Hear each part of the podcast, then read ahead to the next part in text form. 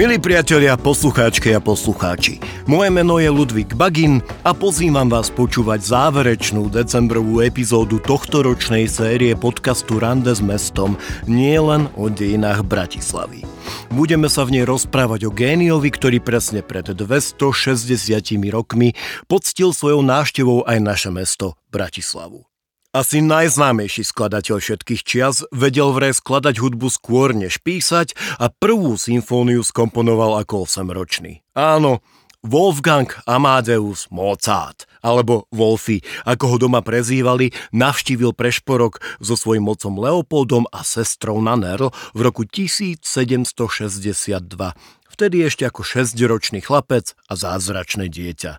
Jediným spôsobom, ako bolo v 18. storočí možné spoznať hudbu či nadaného umelca, bola účasť na koncertoch. Leopold Mozart sa preto rozhodol predstaviť výnimočný talent svojho malého syna niekoľkými koncertnými cestami po Európe.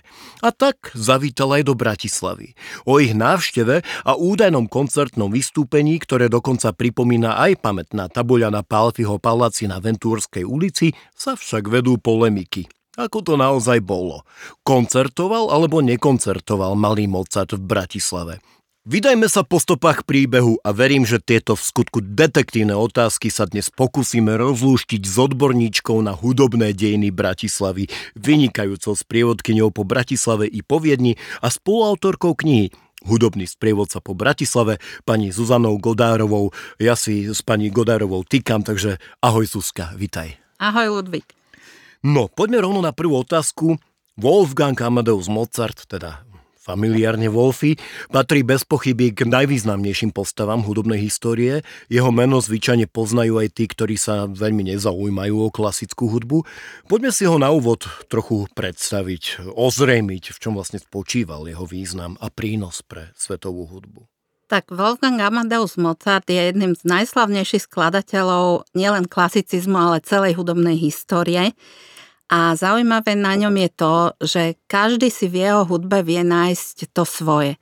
Čiže napríklad deti si nájdú takú detskú hravosť, dospelí si môžu nájsť e, také myšlienky hĺbšie a ovplyvnil celý nasledujúci vývoj hudby a jeho hudba je tu stále prítomná. Všade, e, kde sa obzriete, tam znie Mozart, tam znie malá nočná hudba a tak ďalej a tak ďalej.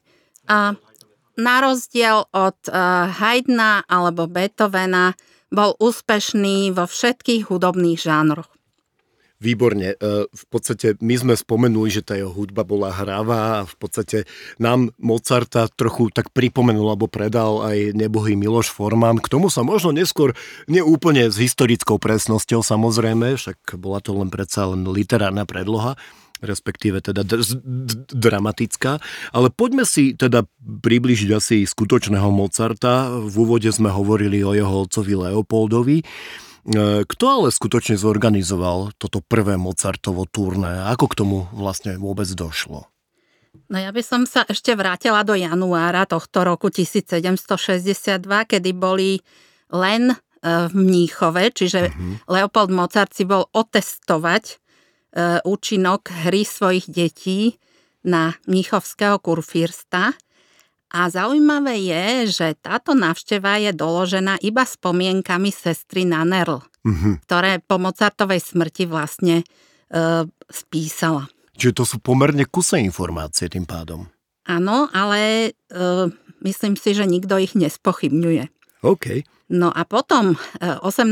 septembra e, vyrazili do Viedne. E, troška neplánovane sa zdržali v Pasove, kde otec Leopold píše svojmu priateľovi Hagenauerovi, e, že iba chlapec mal tú čest vystúpiť pred pasovským biskupom a dievča nie.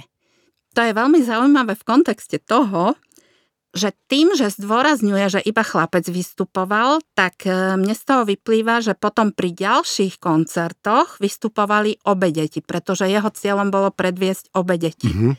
A treba ešte povedať, že Nanerl čiže Mária Anna, bola o 5 rokov staršia mm-hmm. a neboli to jediné mozartovské deti. E, oni mali 7 detí, lenže všetky ostatné im zomreli a vlastne Nanerl bola štvrtá v poradí a Wolfgang bol siedmy v poradí. Čiže toto boli dve deti, ktoré prežili. Treba to, si to pozrieť aj z tohto kontextu, že toto boli veľmi životaschopné deti. Mm-hmm. A aj keď neskôr sa celá pozornosť obracia na Wolfganga, ako chlapca, ako malé chlapča, zázračné dieťa, on tam aj Leopold píše, že vlastne dámy sa tu všetky do ňoho zalúbili. Ale to dievča bolo možno rovnako šikovné a vlastne v tých zošitoch, ktoré založil otec pre Nanerl, kde ona teda si mala sa učiť nejaké skladby a už si tam píše, že a Wolfgang si tu, sa toto naučil vtedy a vtedy za pol hodinu. Čiže pre ňo ako keby tá dcéra bola samozrejma, aj keď to možno tak nebolo, ale my to teraz možno, že tak vnímame. A tá dcéra je potom v takom tieni a možno aj preto sa e, neberú vážne jej spomienky. No ale poďme späť k tej otázke, takže kto zorganizoval toto Mozartovo turné? No, e, otec Leopold Mozart chcel predviesť svoje deti verejnosti. Ako si už v úvode povedal, tak iný spôsob nebol, ako dneska máme YouTube a tak ďalej. To by sa mu vtedy bolo veľmi zišlo. Mm-hmm. No a ako uh, on potreboval vlastne, on sa nemohol vydať na blind teraz s deťmi a s manželkou a proste veď to stálo nejaké peniaze, to nebolo akože zadarmo teraz všetko.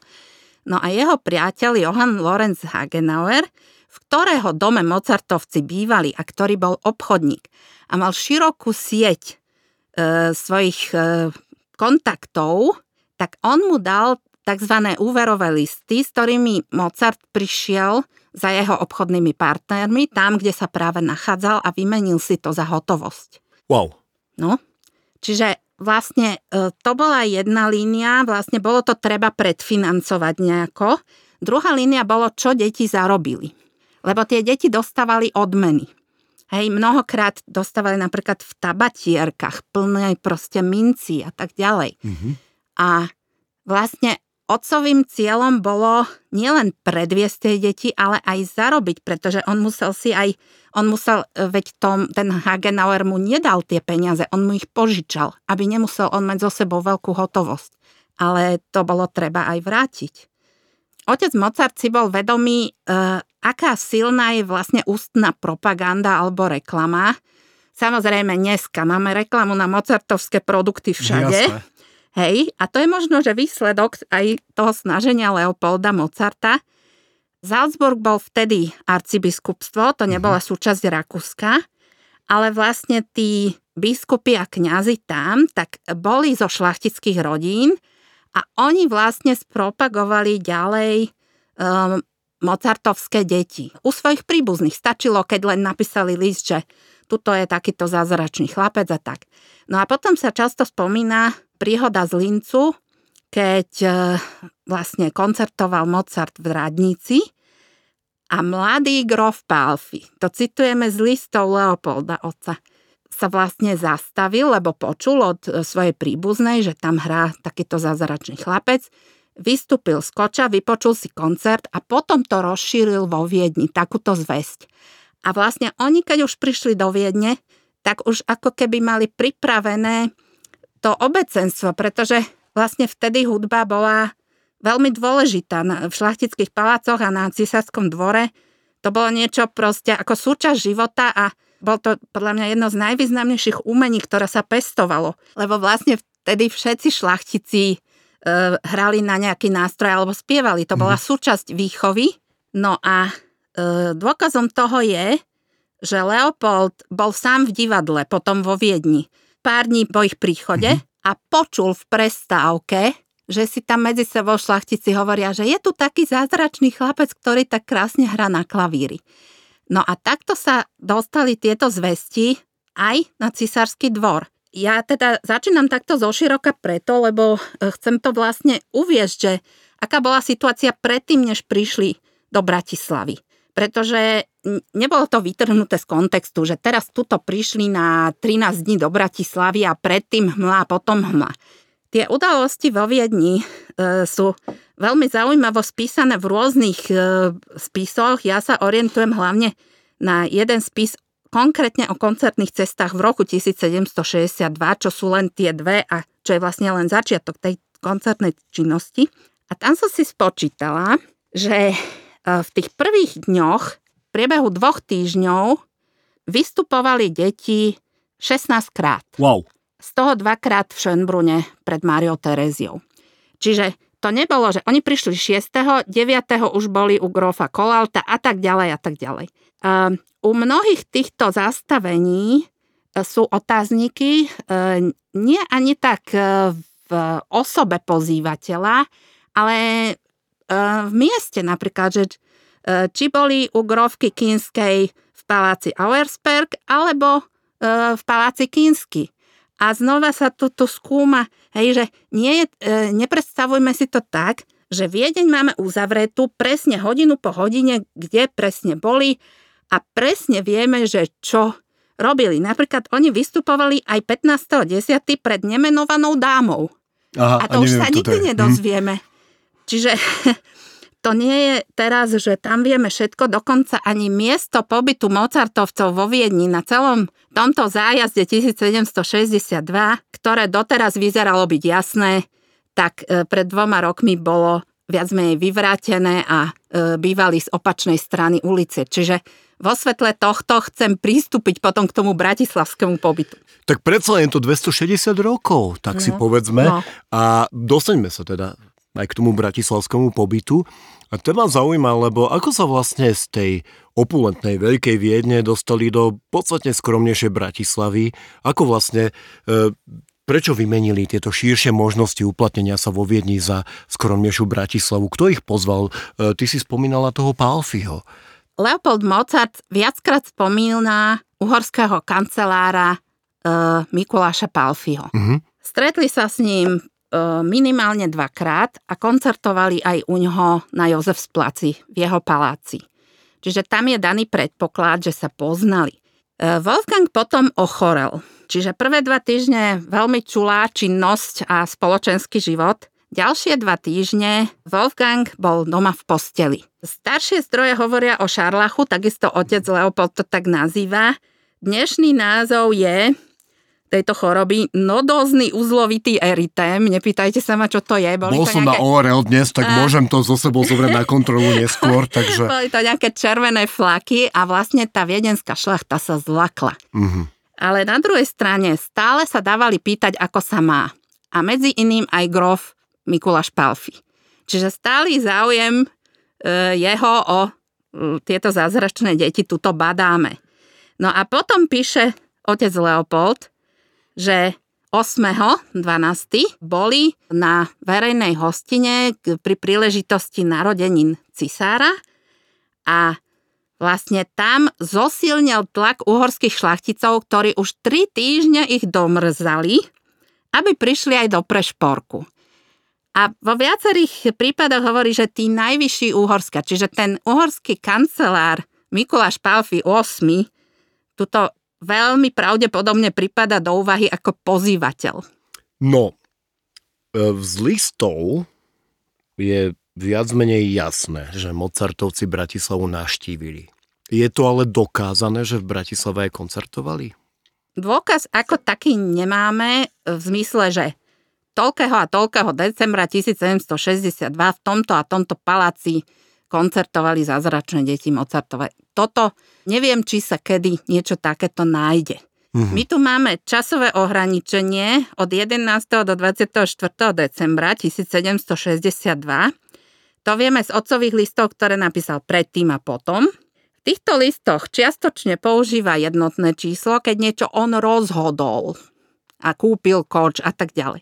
A množné číslo cestovalo sa nám takto a takto. Čiže keď sa to celé zoberie do úvahy aj s faktom, že vlastne v týchto dňoch sa nenašlo nič, že by deti boli vo Viedni, tak e, je to podľa mňa 99,9%, že tu boli. Uh-huh.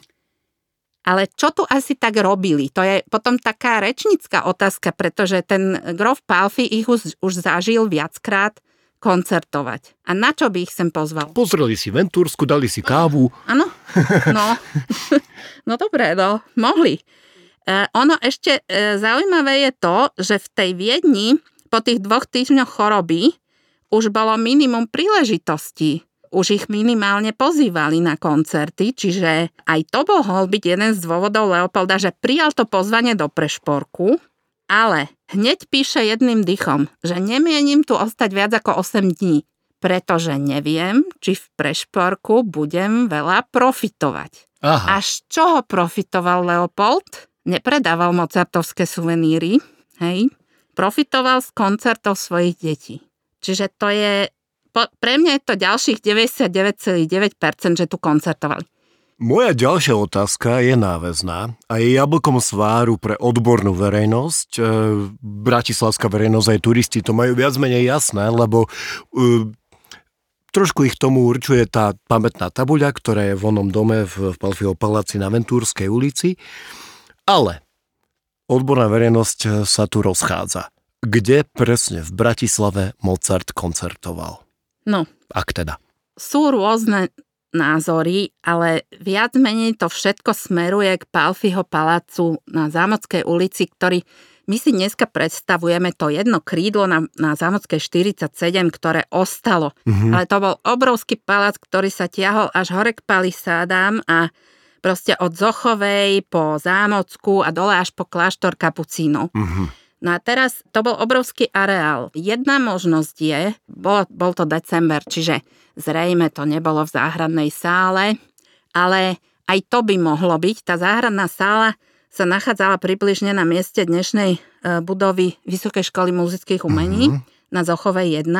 A, ale tam sa vždycky také otvárajú otázky, že či by tí šlachtici išli potom cez tú záhradu dole kopcom a zás hore do paláca a tak. Čiže tam sa konali rôzne podujatia, ale určite sa konali podujatia aj v tom hlavnom paláci, ale to je teda, to bol obrovský areál, tam boli tri dvory a ja si to predstavujem tam. Pamätná tabula je na Ventúrskej 10 od roku 1959. Mhm. Prečo je tam? To sú všetko, všetko také dohady. Nepodarilo sa nám nájsť, že kto ju tam dal umiestniť. V tlači sa píšu rôzne mená. Napríklad sa spomína doktor Zdenko Nováček, riaditeľ konzervatória, ktorý ju tam vraj dal osadiť. On sám už o rok neskôr v knihe Významné hudobné zjavy a Bratislava v 19. storočí píše, že do úvahy viac pripadá Palfiho palác, alebo teda tá, Tá letná, zámocká. tá, tá zámocká, teda stručne povedané, hej, možno tá sala v tom areáli. Čiže to isté zopakuje v ďalšej veľkej publikácii z roku 1978. Ja by som povedala to, že tí ľudia, ktorí rozhodovali o tej tabuli, možno, že vedeli, že možno, že viacej prípada do úvahy zámocka, ale kde by tam vtedy boli dali tú tabulu? No, v 50 rokoch ešte Zámocka nebola zbúraná. No, nebola, ale myslím si, že to ne, um, Ideologicky im to nevyhovovalo. e, možno, že a neviem, neviem, či natoľko by bola silná tá argumentácia, že to bolo v záhradnej sále, že by sa to dalo na VŠMU a vôbec neviem, či niekto takto uvažoval. To len Mhm. proste, to sú rôzne také pohľady, ktoré na to môžeme mať. Isté je, že palác na Ventúrskej patril mladšiemu bratovi tohto nášho Mikuláša Palfiho Mhm. kancelára a to bol Leopold Palfi, ktorý bol generál delostrelectva. No a asi je to menej pravdepodobné, že tam koncertoval, aj keď nemôžeme to vylúčiť. Potom sa spomínajú možno aj Aponiovci, Amadeovci a bol, boli tu rôzne šlachtické rodiny, veď my sme tu boli hlavným mestom Uhorska a treba zdôrazniť, že toto bola jediná Mozartová návšteva v Uhorsku. Čiže vtedy vlastne sa otec Mozart mohol pochváliť, že deti koncertovali v hlavnom meste Ríše, čiže vo Viedni a v hlavnom meste Uhorska, čiže v Prešporku. Hoci teda z jeho listov nebadať e, nejako tento argument, ale ja som teda sa rozprávala aj s pánom Otom Bibom, ktorý bol dlhoročný riaditeľ archívu spoločnosti priateľov hudby vo Viedni, čiže Musikvereinu. A oslovila som ho preto, pretože e, pred troma rokmi bola v Mozartovom dome vo Viedni výstava o Mozartových cestách a Prešporok tam bol napísaný. No a keďže som sa s ním mala čest tento rok zoznámiť na festivale Konvergencie, tak som si dovolila ho osloviť aj v tejto súvislosti, že teda ako sa on pozerá na túto návštevu Mozarta a on mi napísal, že vlastne o tom sa nediskutuje. Mhm. To je proste neoddiskutovateľné, že tu Mozart bol. A že už je len na nás, či nájdeme nejaký presnejší dôkaz nejaké napríklad zoznamy cudzincov a také veci, to sa žiaľ tuto nedochovalo, hmm. aspoň tak som sa ja dozvedela. A veľká škoda je, že korešpondencia Mikuláša Palfiel sa nenašla. To som zase konzultovala s pani Fundárkovou, čiže ono je to veľmi ťažko povedať, kde tu koncertovali, ale keďže tu boli dva týždne, ešte potom sa treba dotknúť otázky adventu a muzicírovania, pretože aj to je taký protiargument, že v advente, že tak práve pán Biba hovorí, že práve, že v advente e, hudba bola povolená a divadlo nie. Že hudba vlastne nebola proti pokániu, že, že hudba akoby podporovala pokáňa, to bola súčasť života. Čiže toto by som povedala, že je viac menej jasné, že kľudne tu mohli koncertovať a hlavne vtedy, keď sa jednalo o, o súkromný koncert pre niektorého šlachtica, Ty si mi odpovedala vlastne aj na ďalšiu otázku. Čiže oni sa tu doslova kajali hudbou dva týždne. Takže to je otázka, že ako dlho sa tu teda zdržali? Dva týždne? No, dva týždne sa tu zdržali, ale neplánovane, pretože uh-huh. otec eh, dostal 19. neobvyklú bolesť zubov a opuchol vlastne tak, že ho istý poručík Winkler nespoznal, ktorý ho Ježiš. chcel navštíviť. A Píše tam veľmi zaujímavý, zaujímavú vetu. V tých listoch e, rôznojazyčných je to rôzne preložené. V angličtine je Trumpeting Angel, v nemčine je Posaunen Tölpl, ale on chcel povedať Passauer Tölpl, to je vlastne v poznámke na Mozartov, Inštitút Mozartov, vlastne, ktorý spravuje tie listy, tam dal poznámku, že on myslel figúru Passauer Tölpl, ktorá v pasove vlastne je to je to taká tvár mhm. kamenná, mm-hmm. ktorá má také výrazné pery. Áno. Že vlastne on akože sa prirovnáva, že vyzeral takto. Takže to je jedna príčina, že nemohli odísť hneď 20. A ďalšia príčina je, že, a to citujem z listov otca Mozarta, v tejto smutnej situácii som sa musel utešovať tým, že sme boli tak či tak uväznení pre neobyčajne silnú zimu. Lebo lietajúci most bol vyzdvihnutý, a potom pokračuje vlastne, že s malými loďkami mohol len poštár vlastne previesť poštový balík na druhú stranu a to tam ešte rozoberá všetko. Čiže to je ďalšia taká, e, a, a tam si všimnite to množné číslo, že sme boli uväznení. Hej. On potom čakal každý deň na zväzť, kedy tá menšia voda, čiže rieka Morava, Áno. kedy zamrzne a kedy budú môcť e, prejsť, prejsť s novokúpeným kočom cez Moravu. No a s tým kočom je to tak, že to tam všetko podrobne vysvetľuje. On si chcel najať e, štvormiestný uzatvorený koč, aby teda neboli na otvorenom koči. A nemohol, pretože tie uzatvorené koče premávali len v rámci mesta a nemohli ísť medzi mesto. Čiže on musel taký koč kúpiť a to, že už vieme z predchádzajúcich listov z Viedne, že on mal v úmysle takýto koč kúpiť. Čiže kúpil tu koč a vlastne potom sa 24. decembra konečne ráno dozvedel, že Morava je zamrznutá a tam presne píše, že od pol 9. rána do pol 9. večera, čiže 12 hodín im trvala cesta do Viedne. Musíme si uvedomiť, že to E, nebola obvyklá cesta do Viedne. Obvyklá cesta by bola prejsť cez Dunaj, čo ale nebolo možné, a potom vlastne po rakúskom území, ale tuto vlastne museli ísť cez Moravu a boli na ľavom brehu Dunaja, čo teda je dnešný národný park Dunajské luhy, čiže tam sa preto aj stiažuje, že ich veľmi vyhegalo a cesty neboli dobré a tak ďalej. Ty si takto odpovedala na tri moje otázky úplne vyčerpávajúcim spôsobom, ale napriek tomu ti nedám pokoj, lebo vrátime sa k Leopoldovi predsa len a znova sa vrátime teda, budeme stále v tej Bratislave trochu. Existujú totiž to názory, že celú túto cestu do Bratislavy absolvoval iba sám Leopold, pretože v listoch súvisiacich s Bratislavou svoje deti Dáko nespomína.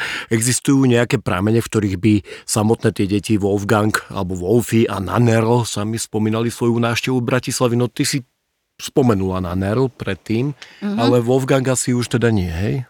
E, takže najprv, e, citujem podľa mňa z e, najpresvedčivejšieho dôkazu, mm-hmm. priamo z listu Wolfganga Amada Mozarta sestre z roku 1773. Čiže to bolo 11 rokov po tejto návšteve, čiže on mal 17 rokov. Tento jeho list je dodatkom k listu otca mame, čiže možno aj preto sa vlastne táto veta nespomína napríklad v argumentácii významného muzikologa Pavla Poláka.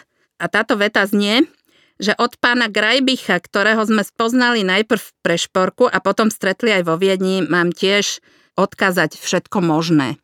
To znamená, že spomína aj dokonca konkrétne človeka, s ktorým sa tu zoznámili. To bol Franz Grajbich, prípadne Krajbich, on sa rôzne píše.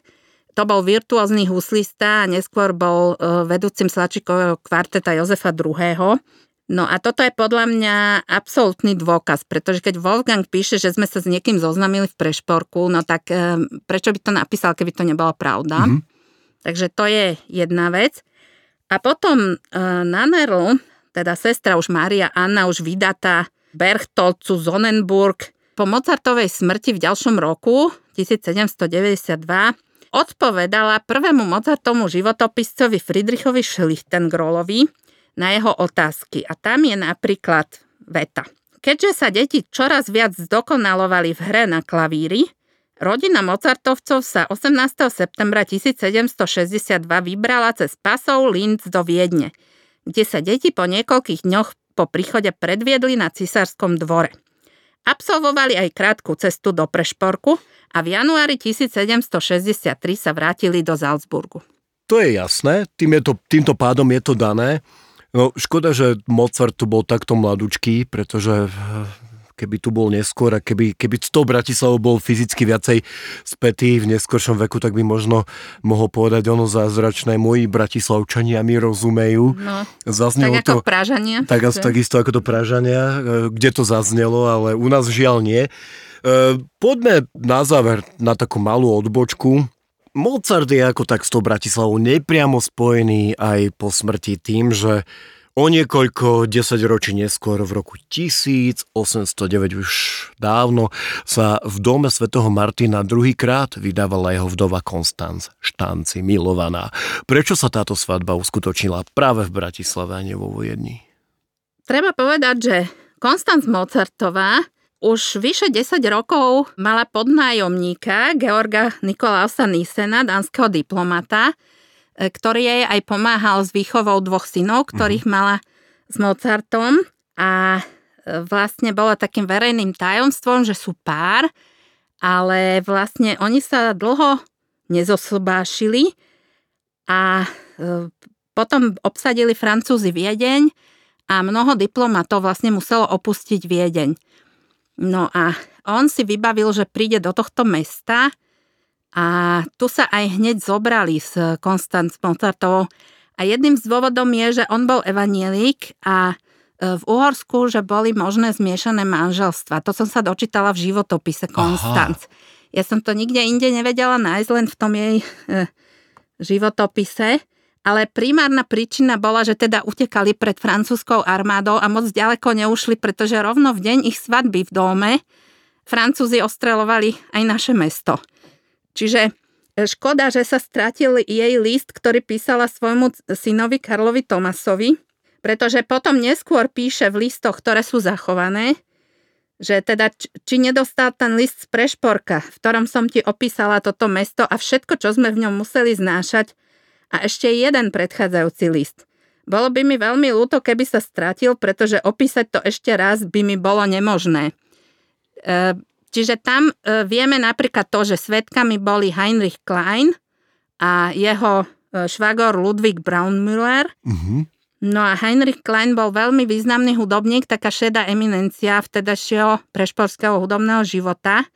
Bol to Mozartov vrstovník a vlastne z tohoto nám vyplýva, že zrejme e, Konstanc a Nisen boli aj u ňoho určite na návšteve minimálne, čiže tam máme adresu vtedy e, Klariska 10. Takže toto vieme, že bývali na Klariskej 10? No teda... to nevieme, ale, ale tam býval Heinrich Klein a keďže bol ich svedok a predpokladám, že sa na ňo obratili ešte predtým, On bol ináč aj Beethovenov známy, čiže uh-huh. on aj chodil do Viedne, bol to profesor na v hudobnej triede normálnej školy. Uh-huh.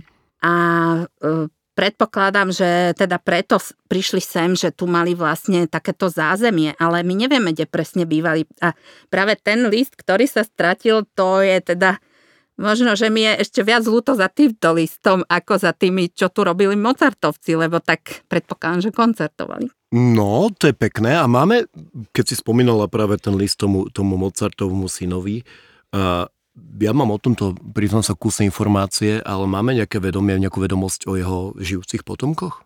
Nie, lebo obaja synovia sa neoženili a nevieme o žiadnych potomkoch. No tak to je smutný to príbeh. Je veľ, to je veľmi smutný príbeh. Takže toto je v podstate, týmto by sme vedeli a asi žiaľ aj mohli e, uzatvoriť celú, celú eskapádu e, Mozartovho pôsobenia, krátkeho, ale predsa pekného v Bratislave, hej? Áno, ale myslím si, že najdôležitejšie je, že jeho hudba sa tu stále hráva a to je vlastne, myslím, že cieľ jeho hudba je samozrejme nesmrteľná, veľmi, veľmi a veľmi dúfam. Máme predsa len takéto vianočné obdobie a blíži sa nový rok. Neviem, čo budú hrať viedenskí filharmonici 1. Eh, januára 2023. Štrausovcov. Štrausovcov pravdepodobne, ale my a predpokladám, že aj naši poslucháči si veľmi radi eh, pustia doma Mozarta. Ja si predsa len na úplný záver dovolím ešte jednu možno malú odbočku, lebo na začiatku v úvode som hovoril o filme, ktorý nám Mozartov život tak ako tak e, priblížil veľmi kusným, veľmi kusným spôsobom. Sice je to nádherný, geniálny film, ktorý trochu hovorí asi o iných veciach ako o Mozartovi, e, ale predsa len e, podľa scenáru alebo podľa divadelnej hry Petra Šafera sme videli všetci mnohý geniálny Formanov film Amadeus. E, Nakoľko nám uh, hovorí ten film pravdivé informácie o Mozartovom živote a vôbec napríklad o jeho živote smrti, o jeho vzťahu k Salierimu? Môj názor je, že Salieri nemal absolútne žiadny dôvod Mozarta odstrániť alebo vôbec mu niečo závidieť, pretože on bol Hofkapelmeister, mm-hmm. čiže on dosiahol to, čo Mozart, o čo mohol len snívať, lebo Mozart síce bol Hofbal kompozitor, ale to bolo akože nižšie, nižšia funkcia, on skladal vlastne tanečnú hudbu pre dvor. A ten vzťah Salieriho Mozarta, to sa tak demonizuje strašne, ale e, Salieri bol veľmi úspešný, množstvo opier napísal, množstvo bolo uvedených, napríklad v Hofburg Theater je pamätná tabula ja neviem, 19 Salieriho opier, 3 Mozartové tu boli uvedené. Čiže len keď si toto takto zoberieme. Samozrejme nebol taký geniálny, ale bol veľmi úspešný, pretože Taliani vtedy boli akože veľmi e, na výške. To bolo vlastne aj veľmi zaujímavé, bolo, že Jozef II dal obidvom úlohu skomponovať novú operu a predvedli ju na oboch koncoch oranžérie Schönbrunn naraz a vlastne šlachtici sa tam medzi tým akože prechádzali, mali tam e, obed a tak, jedlo a potom odmenil Salieriho dvakrát toľko ako Mozarta, ale nebolo to, že by jeho hudba bola dvakrát lepšia, ale jeho opera bola dvakrát dlhšia. Čiže viac menej to bolo ako, že talianská a nemecká opera sa vtedy akože v, dali do súboja. Mm-hmm. No, čo sa týka Mozartovej smrti. Veľmi zaujímavá je otázka Mozartovho pohrebu, uh-huh. pretože e, Jozef II zaviedol nové cintoríny mimo druhej línie opevnenia, čiže vo Viedni je to Gürtel. No a jeden z nich bol aj cintorín St. Marks. A vlastne ľudia už nechodili na pohreb fyzicky, fyzicky. Oni sa rozlúčili s telom nebohého v kostole, v tomto prípade v Štefansdome, kde sa konala tzv. Einsegnung, čiže vlastne tam kňaz posvetil telo, alebo teda vlastne sa ro- rozlúčil s ním. A potom ešte povedzme, že mohli ísť tí príbuzne ešte za kočom k najbližšej meskej bráne, v tomto prípade Štúbentor. A potom to boli ďalšie, ja neviem, 3-4 kilometre až po ten cintorín a tam už nikto nešiel. Jednak bola zima, ale nikto tam ani nešiel, pretože to nebolo, že teraz rovno tam pochovajú e, tú truhlu, Proste tam boli šachtové hroby a ten hrobár to postupne vlastne plnil, to bolo 5-6 nebožčíkov nad sebou, to nebola žiadna taká jama, že masový hrob, ako sa to z, zvykne opisovať, že chudák Mozart, že, že vlastne e, pohreb chudobných, tak to vôbec nebol pohreb chudobných, to bol pohreb tretej triedy, Uh-huh. ktorý normálne Konstanci objednala, to bolo úplne akože normálne. A zaujímavé je na tom to, že ona potom tam prišla hľadať ten jeho hrob až po 17 rokoch. A toto ja neviem prečo je. Hej? A ten doteraz je anonimný. No a hrob. teraz vlastne jej ten hrobar ukázal, no že v tom roku, že asi tu. A tým pádom my nemáme Mozartov hrob, ale máme dva náhrobky. Jeden na cintoríne St. Marks, kde teda on je niekde tam na tom poli, lebo to sú dve polia, ktoré sa volajú, že šacht gréba, čiže šachtové hroby. Aha. A tam je symbolický Mozartov hrob, ktorý vlastne jednak tam dali postaviť Viedenčania pomník 1859, ktorý ale potom pri 100 výročí smrti 1891 presunuli na centrálny cintorín. Čiže tam je teraz vlastne, ako je pochovaný Beethoven, Schubert, Brahms a tak ďalej, tak v strede je Mozartov pomník, ale Mozart tam nie je. Mhm. A na tom Sankt Markse máme vlastne z iných hrobov zobraté náhrobné kamene, proste nejakú tú stélu, nejaký ten stĺp a nejakého aniela a nápis V a Mozart, ale my nevieme, kde on presne, presne je pochovaný. No tak toto je smutné, ale prečo dostal teda pohreb tretej triedy napriek tomu, že bol relatívne úspešným, aj keď zomrel v chudobe, čiže štát to vtedy nejakým spôsobom nezaplatil, aj keď bol Uh, takou lokálnou celebritou na dnešné pomery. že nezasahoval do tohto štát, že proste vdova vybrala normálne proste, lebo tie, tie prvé dve triedy to bolo e, šlachta a bohaté mešťanstvo a on e, naozaj bohatý nebol, hoci on dobre zarábal, ale on nevedel e, s tými Hospodáriť. a ani Konstanc nevedela s tými peniazmi hospodáriť. Čiže tam vlastne potom plynule prechádzame do toho, že ten Nissen jej veľmi pomohol, jednak e, s- aby nerozpredala celé Mozartovo dedičstvo a jednak s tými synmi jej pomohol a on tiež napísal Mozartov životopis, čiže to bolo veľmi dobré, že sa oni stretli. Čiže v podstate Šaferová dramatizácia jeho života je čistou fikciou, e, ktorá sa opiera o No. zo pár faktov, ale v zásade Neviem posúdiť celé teraz, pretože mm, ale, ale tento záver života by som rozhodne nebrala tak, ako bol. Ale samozrejme, každý má právo zobrazovať to, ako chce, len potom, e, keď sa povie Salieri a keď si spomenieme na e, pesničku Richarda Millera. Millera, že to bol patron priemerných, tak to rozhodne nebol. No, tak aspoň sme pochovali Mozarta druhýkrát, alebo tretíkrát minimálne a nemu je väčšiná sláva a takisto aspoň sme rehabilitovali Salieriho, tomu nech je tiež väčšiná sláva. Zuzka, ďakujem ti veľmi pekne.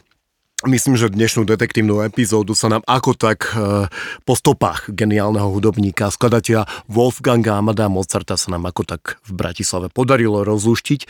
Verím, že sme našich poslucháčov týmto výsledkom potešili. Na nové príbehy z dejín Bratislavy sa všetci môžeme tešiť aj v novom roku. Chystáme pre vás ďalšiu sériu podcastov, nemenej zaujímavých, lebo dejiny nášho mesta ponúkajú množstvo úžasných tém, ktorým sa venujú skvelí odborníci a odborníčky. A kto vie, možno nájdeme aj nejakú časovú schránku, kde sa nájde nejaká korešpondencia a budeme túto tému môcť rozvádzať ďalej. Prejeme vám všetkým nádherné, krásne sviatky a do počutia v roku 2023.